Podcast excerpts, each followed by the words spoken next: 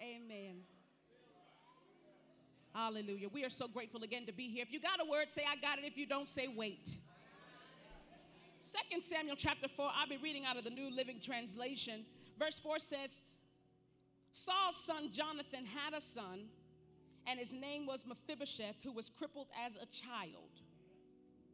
He was five years old when the report came from Jezreel that Saul and Jonathan had been killed in battle.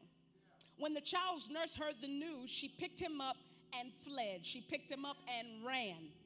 But as she hurried away, she dropped him and he became crippled. Let's go to 2 Samuel chapter 9, the third verse. Then the king asked him, Is anyone still alive from Saul's family? If so, I want to show God's kindness to them. Ziba replied, Yes, one of Jonathan's sons is still alive. He is crippled in both of his feet. He said, Where is he? The king asked. He said, In Lodabar. Ziba told him, At the home of Machir, son of Amiel. Skip down now to verse number seven. He says, Don't be afraid, David said. I intend to show you kindness because of my promise to your father, Jonathan. I will give you all of the property that once belonged to your grandfather Saul, and you will eat here at my table continually uh, for the next 17 minutes, yes, 17 minutes of your time, I'm going to minister from the subject I'm not crazy, I'm just crippled. Look at somebody and say, neighbor, I know I may look crazy, but I'm not crazy, I'm just crippled. They don't believe you. Look at somebody across the aisle and put your preacher voice on and say, hey, neighbor, I ain't cra- I'm, I'm not crazy, I'm just crippled. You may take your seats in the presence of the Lord. I'm not crazy, I'm crippled. I still have a seat at the table. We are reading out of Second Samuel. Now, uh, to give you a little bit of historicity of the text, uh, in 1 Samuel chapter 31, David, I'm sorry, uh, Saul and Jonathan, King Saul and Jonathan have now just died. And in 2 Samuel chapter 1, David comes into the knowledge that uh, not only did his king, but his best friend Jonathan have just passed away. And in 2 Samuel uh, chapter 2, we discover that there is someone else that is getting ready to come into the kingship that has not been ordained by God. And then in 2 Samuel chapter 3, we discover that there is a war going on between between the house of Saul and the house of David. Now, you've got to know a little bit about why there was a war going on between these two households. Understand, believers, that Israel really did not need a king. In fact, in 1 Samuel, they begged the prophet Samuel to ask God to give them a king because they started comparing themselves to other nations. And when they started comparing themselves to other nations, they started losing confidence in the God that they served. This is the problem that we have with comparing ourselves to others in that we comparison is the killer of confidence. I said comparison is the killer of confidence. And when we allow our confidence to be mistreated, when we allow our confidence and our God to go down, just like the children of Israel, we come uh, they become dissatisfied with God, and because they become dissatisfied with God, they start to allow their flesh to start making decisions for them. And this is where we are introduced to Saul, the king of the flesh. Now, understand that Saul did not have uh, many reigns in this kingship because he disobeyed God. And the Bible declares that the prophet Samuel was supposed to go to the house of Jesse and anoint another king that God had brought up out from the house of Jesse, the Bethlehemite. Now, the Bible declares that Jesse had made all of his sons walk before the prophet Samuel. But Samuel was confused because he realized that the oil did not flow with the ones who were in there. So he said, Surely you have another son. And they said, Yeah, there's David, but he's the one one with the sheep. And the man of God said, We will not sit down until David comes into the room. Hmm. The Bible declares that after David comes into the room, that the Holy Ghost, that the Lord speaks unto Samuel and he says, Anoint this one because this is the one that's getting ready to take over the kingdom. Can I help you?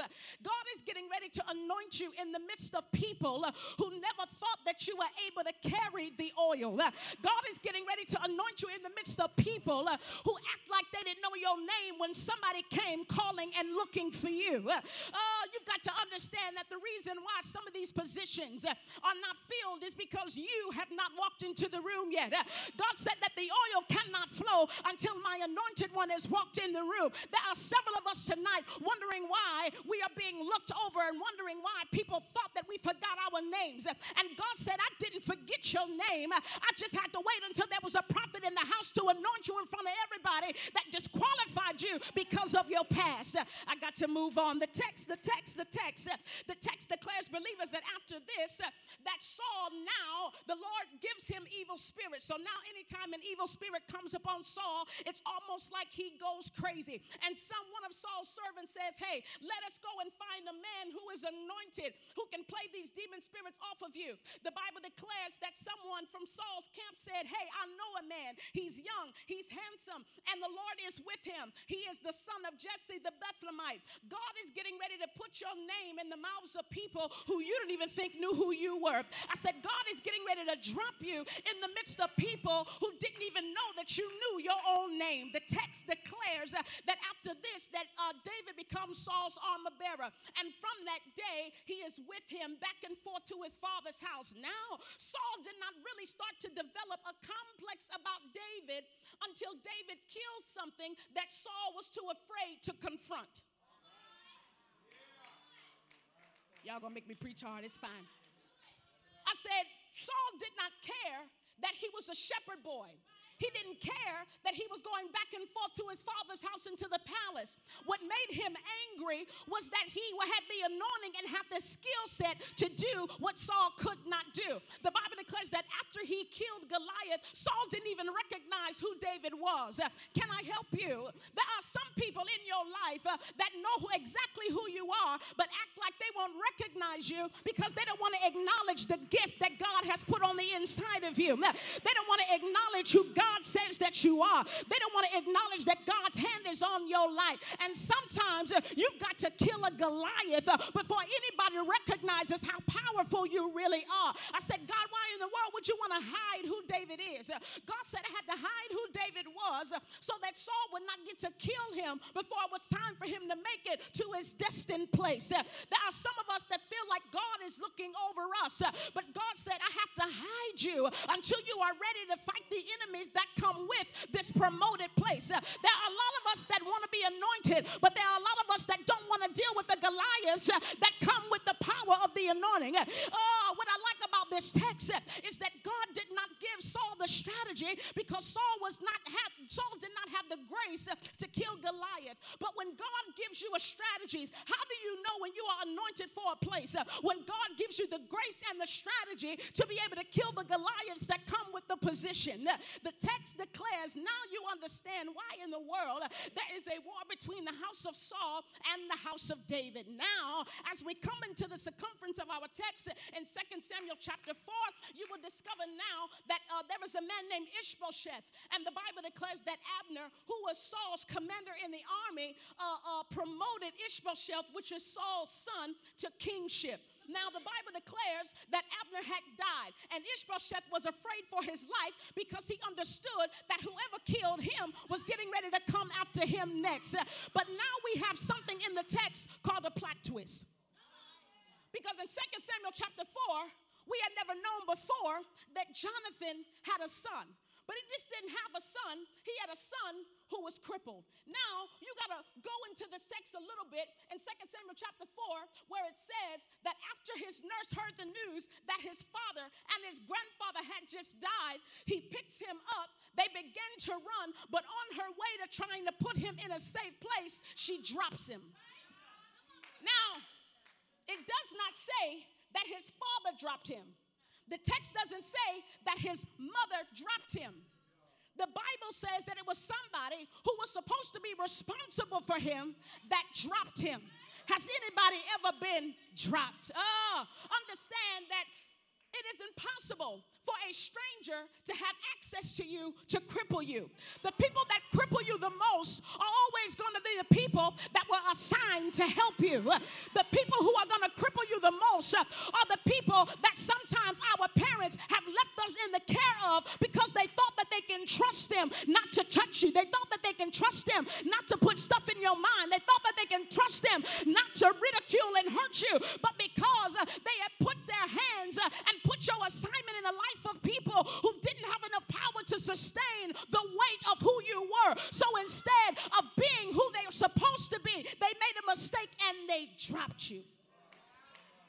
Now, what I like about this text is the word drop means omitted. It means to look over. It means to be left out. It means to be ignored. There is something that happens uh, when you are dropped. Uh, but the text declares that not only was he dropped, but he was dropped at the age of five years old, hmm, which means that he knew that something was wrong. But because he did not have the verbiage to uh, articulate what it really was, uh, the nurse could not interpret the sound of the cry. All she knew was that something was wrong, but did not have time to stop to heal what has been broken. And now Mephibosheth is forced to grow up while everything else is growing. His arms look normal, his head looks normal, but every time he looks down at his feet, he will always remember that he is not the one responsible for putting him in a position to where now he has become crippled, that now he has come into a place where it was not his fault, but it has now become his problem. And now he is in a broken state where nobody has fixed him because everybody was trying to get him to safety.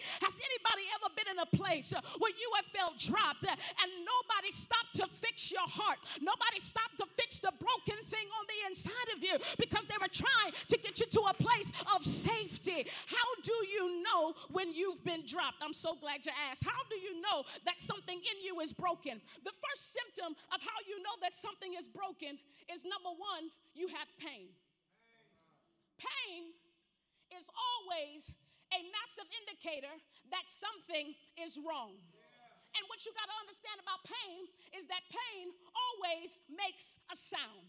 I said, pain always has a sound. It does not matter how much you try to medicate it, it does not matter how much you try to put a band aid over it. When someone touches that sensitive spot on the inside of you, uh, there is something that comes out of you. Uh, and sometimes it sounds like a scream, and people think that you are crazy, but you are saying there is something wrong with me, and I cannot articulate what it is. Uh, all that I remember is that I was dropped, and while I was dropped, I was messed up, and nobody ever stopped to fix me where I was. The second indication that something is broken in you is that you have bruises. Now, bruising is a sign where it says that the blood vessels are leaking inside of the body and the blood is trapped. How do you know that you've been broken? When you feel like you are trapped when you feel like people are not listening to you, when you feel like there is nothing and there is no one that can that is able to understand what it is that you are dealing with, uh, and you're trying to run from person to person, trying to get them to understand, and the more you try to run, the more you feel trapped in your own body because there is no one there that is able to help you identify where the bruising is coming from. Five more minutes, and I'm going to my close because y'all look bored. The text The text, the last symptom of how you know you have been broken. Number one, there's pain. Number two, there's bruising. The last thing that the last indicator is that there is an inability to bear weight. There is an inability to bear weight. What does that mean for you? you are unable to carry your own weight. When someone talks about you, you can't take it. You're ready to leave the church because somebody told you your skirt was too short. Come on, somebody. You're ready to leave the church because someone told you to take off your hat. You're ready to leave the church because something is wrong with you. Understand that when you have been broken, you are no longer able to hold and carry what you used to be able to carry. That's why when you go to school, you can't even take the teachers telling you nothing because there is so much brokenness in you and they are punishing you, not realizing that there is a problem that you never asked for. I never asked to be broken. I never asked to be messed up. I never asked for my heart to be broken. But instead of stopping, I got to keep going because everybody around me is telling me that I need to get over it. Everybody around me is telling me that I don't need a therapist. Everybody around me is telling me that I'm just crazy. Everybody around me is telling me that I just want attention. But what they don't understand is that I'm not hollering and acting crazy because I want attention. I'm hollering and acting crazy because I need somebody to see that it's time for me to be healed. But I can't be healed because everybody else around me is broken too. And they don't like to tell the truth. But I'm the one that is on the forefront. Oh, they're messed up too. But I'm the only one that they call crazy because I'm the one that will acknowledge that there is something wrong with me that nobody else is able to admit. I'm done. Now, after he is broken, he has now become a product of his environment. The Bible declares that they don't keep him where he is, they bring him to a place called Lodabar. Lodabar is two words. Lo means no, the bar means word. They literally bring him to a place where there is no word that manifests to talk to him, to show him who he was.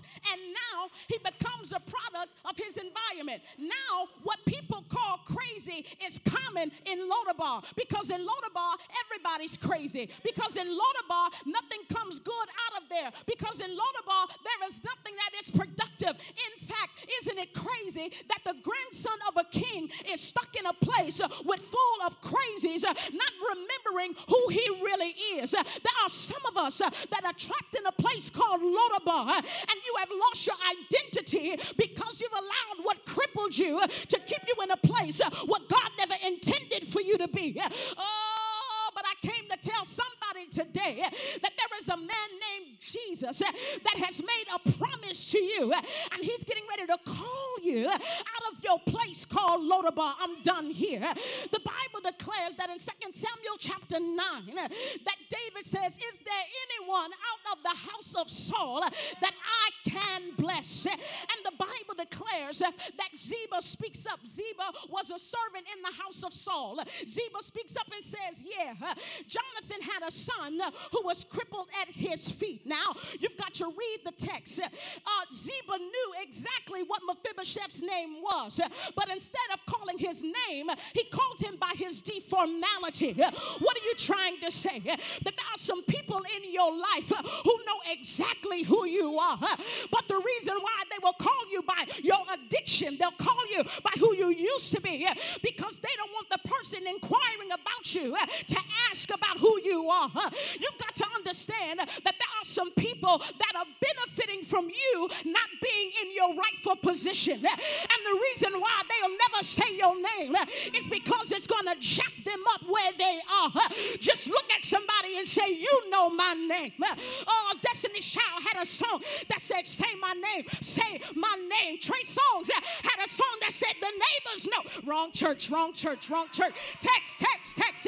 You've got to understand that they know exactly who you are, but they dare not call you by what God called you because they don't want to be moved out of the position that they are in.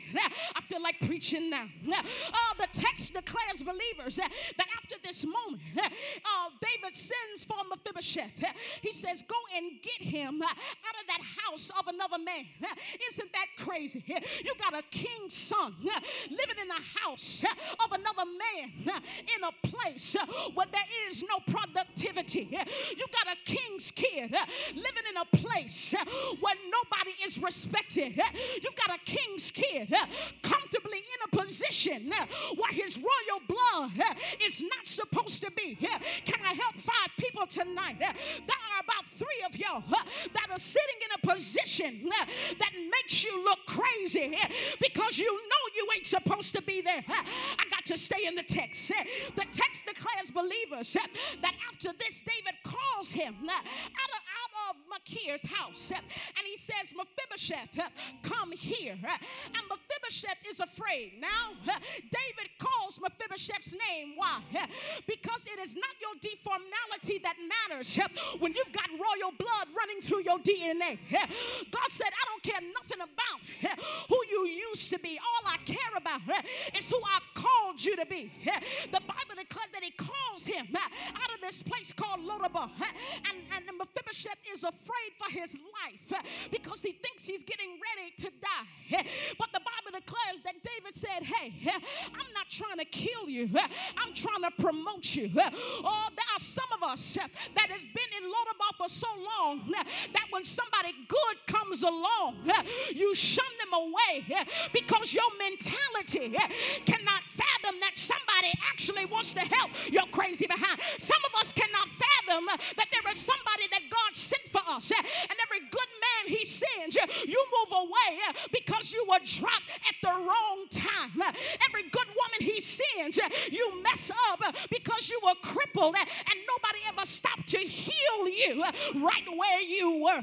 I got to go to my close now. The Bible declares that he calls him out, and now Mephibosheth is confused. He says, Who am I? A dead dog like me that you would put me in the king's house. Uh, I told you that now Mephibosheth has now become a, a, a an, an, environment to where he believes he is a dead dog. Now you got to understand in those days, dogs were not man's best friend. Dogs were seen as evil. Dogs were seen as vile. Nobody wanted to be around a dog. So doesn't that sound crazy? Somebody who's a king's kid is referring to himself as a dead dog, which lets us know now his environment has gotten into his mind. He doesn't even see himself as a human anymore.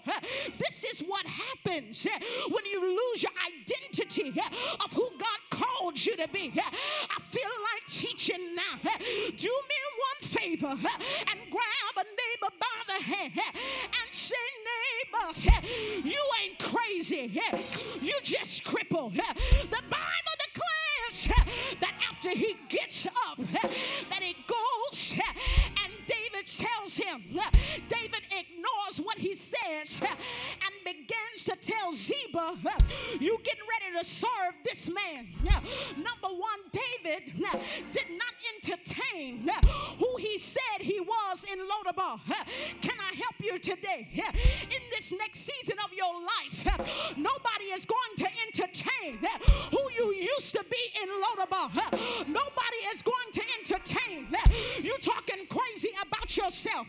Nobody is going to entertain your deformality. He said, I'm calling you out of Lodabar and I'm putting you in a position of the king. Now, what you gotta understand is that Mephibosheth didn't even have to fight for his grandfather's land, he didn't even have to fight for the environment. All Mephibosheth had to do was show up. Can I help five people today? I know you feel like you're tired. I know you've been down for a long time, but God told me to tell you all you got to do is show up with your crippled self. I know you're walking with a limp, and you this limp was going to keep you from getting to the table, but God told me to tell you this limp is what qualifies you to sit at the table. There some of you tonight that don't believe that you belong at the table because of your deformality. But can I help you tonight? God told me to tell you it's your deformality that qualifies you to sit at the table. What I like about the text is that when everybody's sitting at the table, you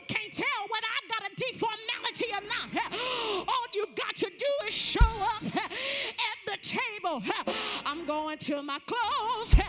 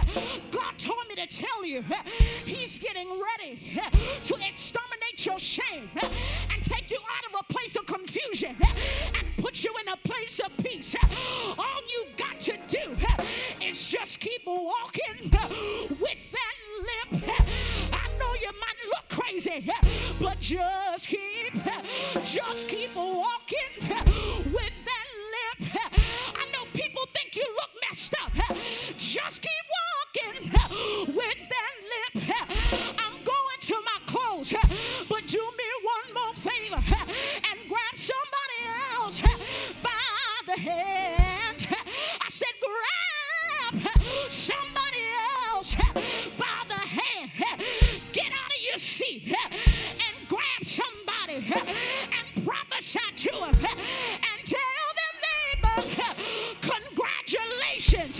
You just made it out of the worst season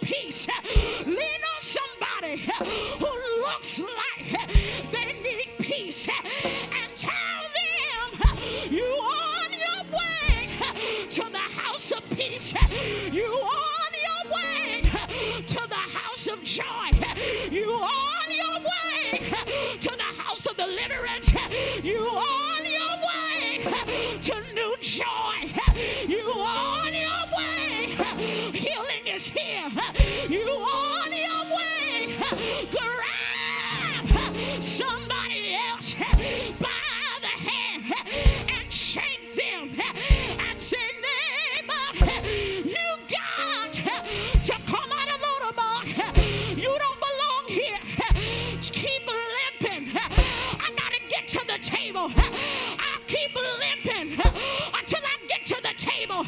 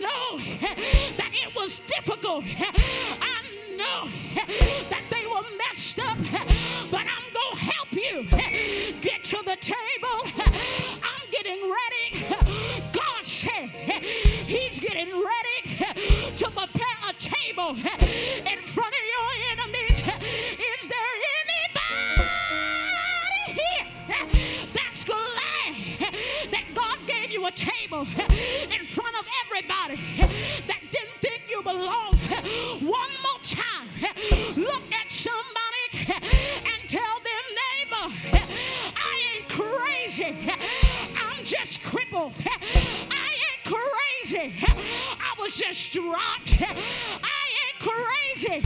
Somebody messed me up. But now that I know who I am, I'll walk to the table with confidence. I'll walk to the table like I belong here. I'll walk to the table like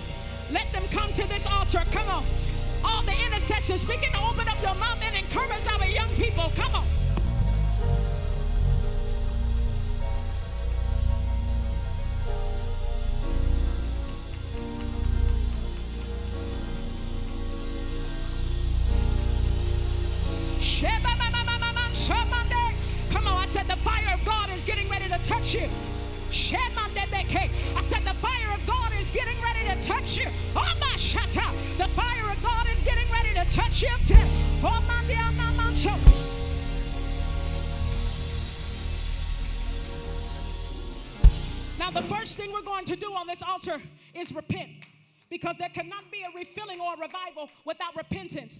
And there are some of us that are still holding on to who dropped us, and it's causing us not to be in the position that God wants for us. So the first thing we got to do is repent and ask God to help us forgive those who dropped us. Don't get quiet now, Lord. That's the first thing we're going to do. Open up your mouth and begin to repent.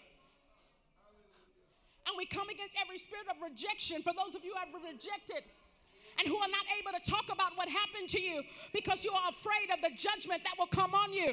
God said, I release you from that judgment tonight. On the count of three, I want you to begin to open up your mouth uh, and start repenting. Start asking God, what does repenting mean? It means to turn your heart back to God. Turn away from the things that keep you away from God and turn your heart back to the things of God. On the count of three, I don't care what you got to do. Close your eyes, lift your hands. The fire of God is getting ready to touch this altar. One, two, three. Open up your mouth. Come on. You don't need that music. Come on. I said, open up your mouth. Come on, prayer warriors all over the room. Come on. We came to fight tonight. Come on. Open up your mouth. Father, forgive me. Father, wash me. Father, clean me. Come on. Father, I know that you've done. I know that you set this up. But Lord, I need you to touch me again. You know why I was dropped. You know what they did to me. You know that it still makes me cry. You know that it keeps me up at night. You know that's why I can't trust anybody. You know why you do it. But Lord, I thank you. And now I ask for you to forgive me and help me to forgive those who have dropped me. Come on, open up your mouth. Ooh, that's real cute, but you got to push out of your belly. Come on. Prayer warriors, don't get quiet on me now. Come on. Come on. We almost there. Come on. Come on. That's it. It hurt me. It hurt me that they left me. It hurt me. Lord, heal my heart. Touch my heart again. Do a hard work in me. Give me a new heart tonight. Lord, touch my soul. My soul is broken. My soul needs a healing. Lord, revive my soul. Take the pain away. I want to hurt myself uh, because of the pain. Uh, but Lord, uh, heal the pain. Come on, Zion. Come on, that's it. Lord, touch me. Touch where I hurt. You know, Lord. You know where I pain. You know where I'm hurting. You know where I'm worried. You know what they did. But Lord, touch me again. Come on, come on, come on. I can't hear nothing on this altar. Y'all gonna make me. Come on. Open up your mouth. That's it. Come on. Lord, I want to be touched. I want to do right. But this thing keeps calling me back. Come on. It keeps calling me back. It keeps calling me back. But Lord, today, I need you to touch me, God. You know what they did. I can't tell nobody but you. You know what they did. I can't lean on nobody but you. Lord, give me my self esteem back. Lord, give me my confidence back.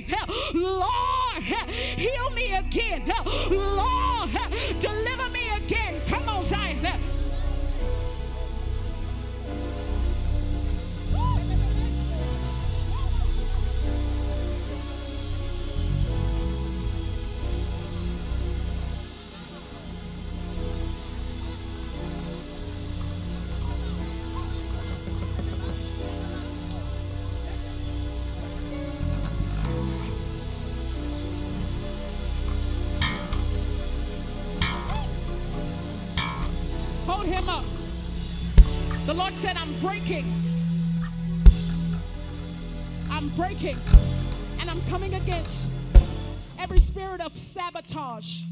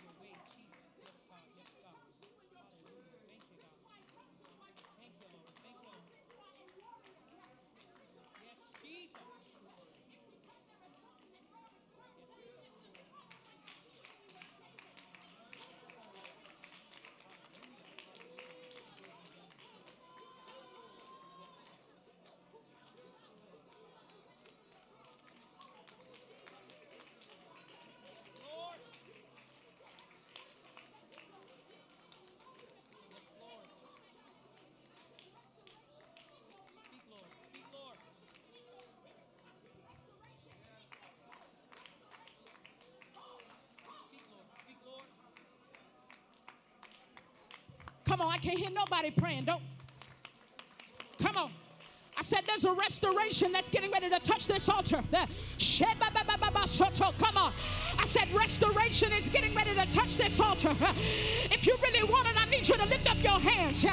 Because the fire of God, the fire of God, the fire of God, the fire of God, the fire of God, the fire of God is getting ready to fall. Come on every spirit of suicide. I come against every spirit of darkness. I come against every spirit in your mind. I speak and I say, Come forth, prophet, come forth, dreamer, come forth, Remanso, Shandabeke, Randabaso. I do warfare.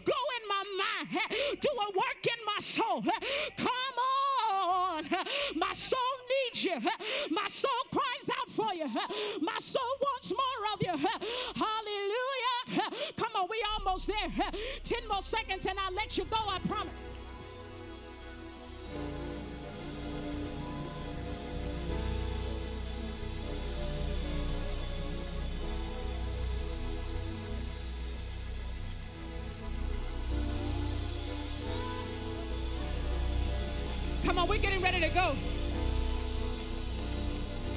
Do me a favor. Grab somebody by the hand, two by two. There's a deliverance that's getting ready to hit this altar. Grab somebody by the hand, two by two. Come on, come on, come on, come on, come on. Everybody, all over the building. We're getting ready to move. There are certain praises. Who I feel the Holy Ghost that God responds to. One of those praises is called the halal praiser. Halal means to boast, it means to speak well of. We find the halal praiser in Psalm 34, verse 2. My soul shall make a halal. My soul shall make a boast in the Lord, that the humble will hear thereof and be glad. Oh, magnify the Lord with me. Let us exalt his name together. You have to ask yourself, who in the world are the humble? The humble literally translates into the word afflicted, which means sickness or somebody that is in need of a healing. The Bible declares that when the halal praiser begins to shout and pray and boast about God, that the countenance of the humble changes. And it goes from I will bless the Lord to oh magnify the Lord with me. Now, you don't know who you're standing next to tonight. But when the halal praiser begins to shout, deliverance has to take place. So on the count of three, need you to begin to open up your mouth and shout for that hand that you're holding because deliverance is getting ready to drop. One, two, three, shout. Come on! Deliver,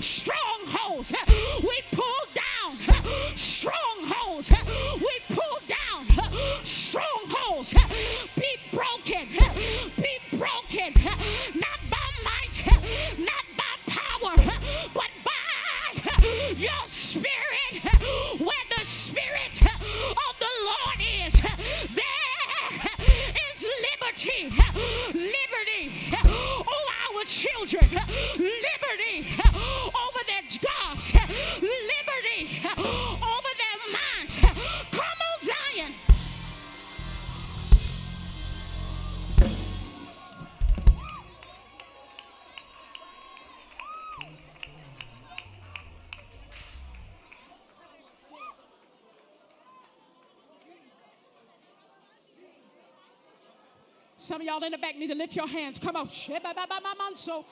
Come on. Deliverance is getting ready to hit you. right where you are. I know you don't feel like it. But the Lord said, I remember you. He said, I remember you. I remember the tears. I remember you.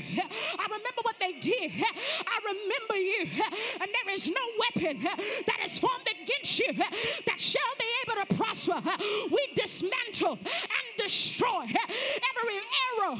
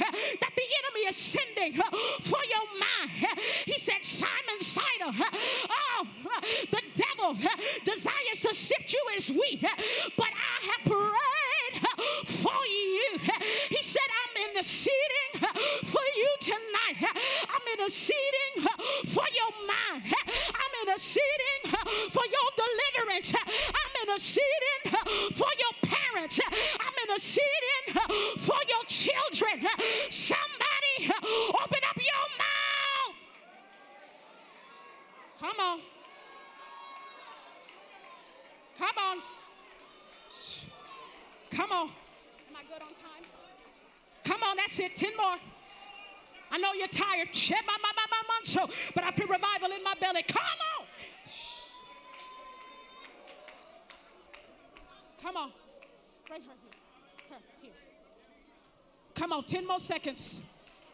Ooh, Lord, come on. Oh, Lord, come on. Oh, Jesus, come on. If you can't feel nothing, just call his name. Oh, Jesus. Oh, Jesus. Oh, Jesus. You know, Lord. Oh, Jesus. You know, Lord. Oh, Jesus. You know, Lord. Oh, Jesus. We call on that name. Oh, Jesus. No other name I know. Oh, Jesus. We love that name. Jesus, come on. Open up your mouth and call that name. Oh, Jesus. Jesus, Jesus. Jesus, Jesus. Jesus, Jesus. Jesus, Jesus. Jesus, Jesus. I can't get no help. Jesus, Jesus. Who else can I call? Jesus, Jesus. No other. Jesus. We call on everybody else. Beyonce ain't got the power to heal you. Jay Z ain't got the power to heal you. Cardi B ain't got the power to heal you. But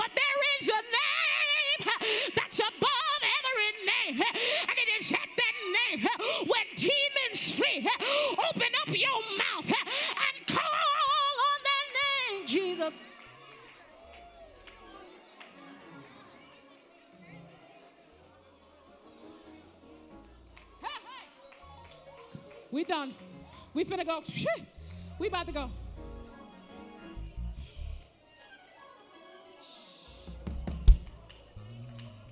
Come on, call that name. He's still moving. Come on. Come on. Come on.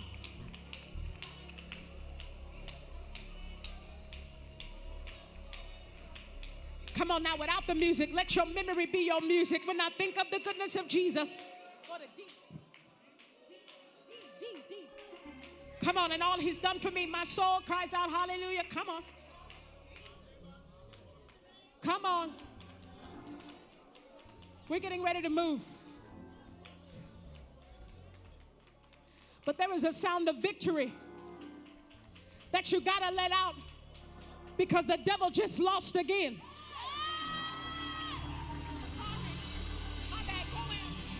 I said there's a sound of victory that you got to let out because the devil Let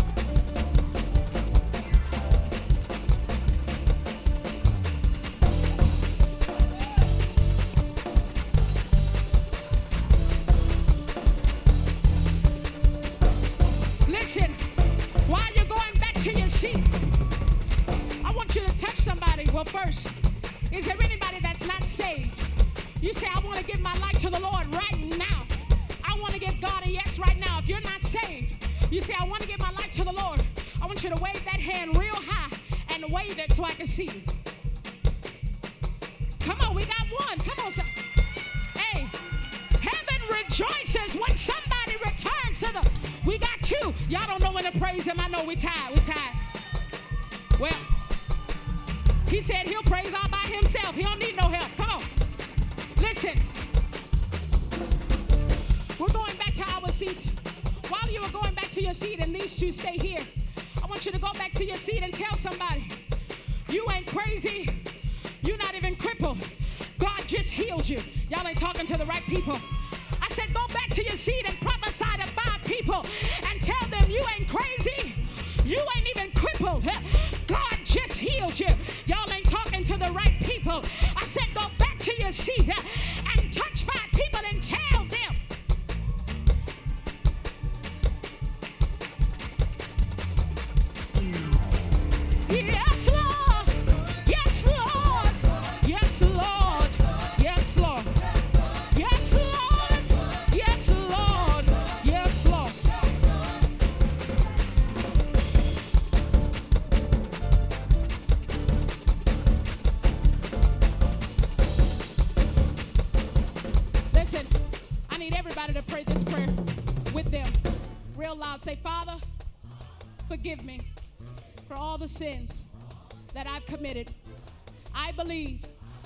Jesus Christ is the Son of God.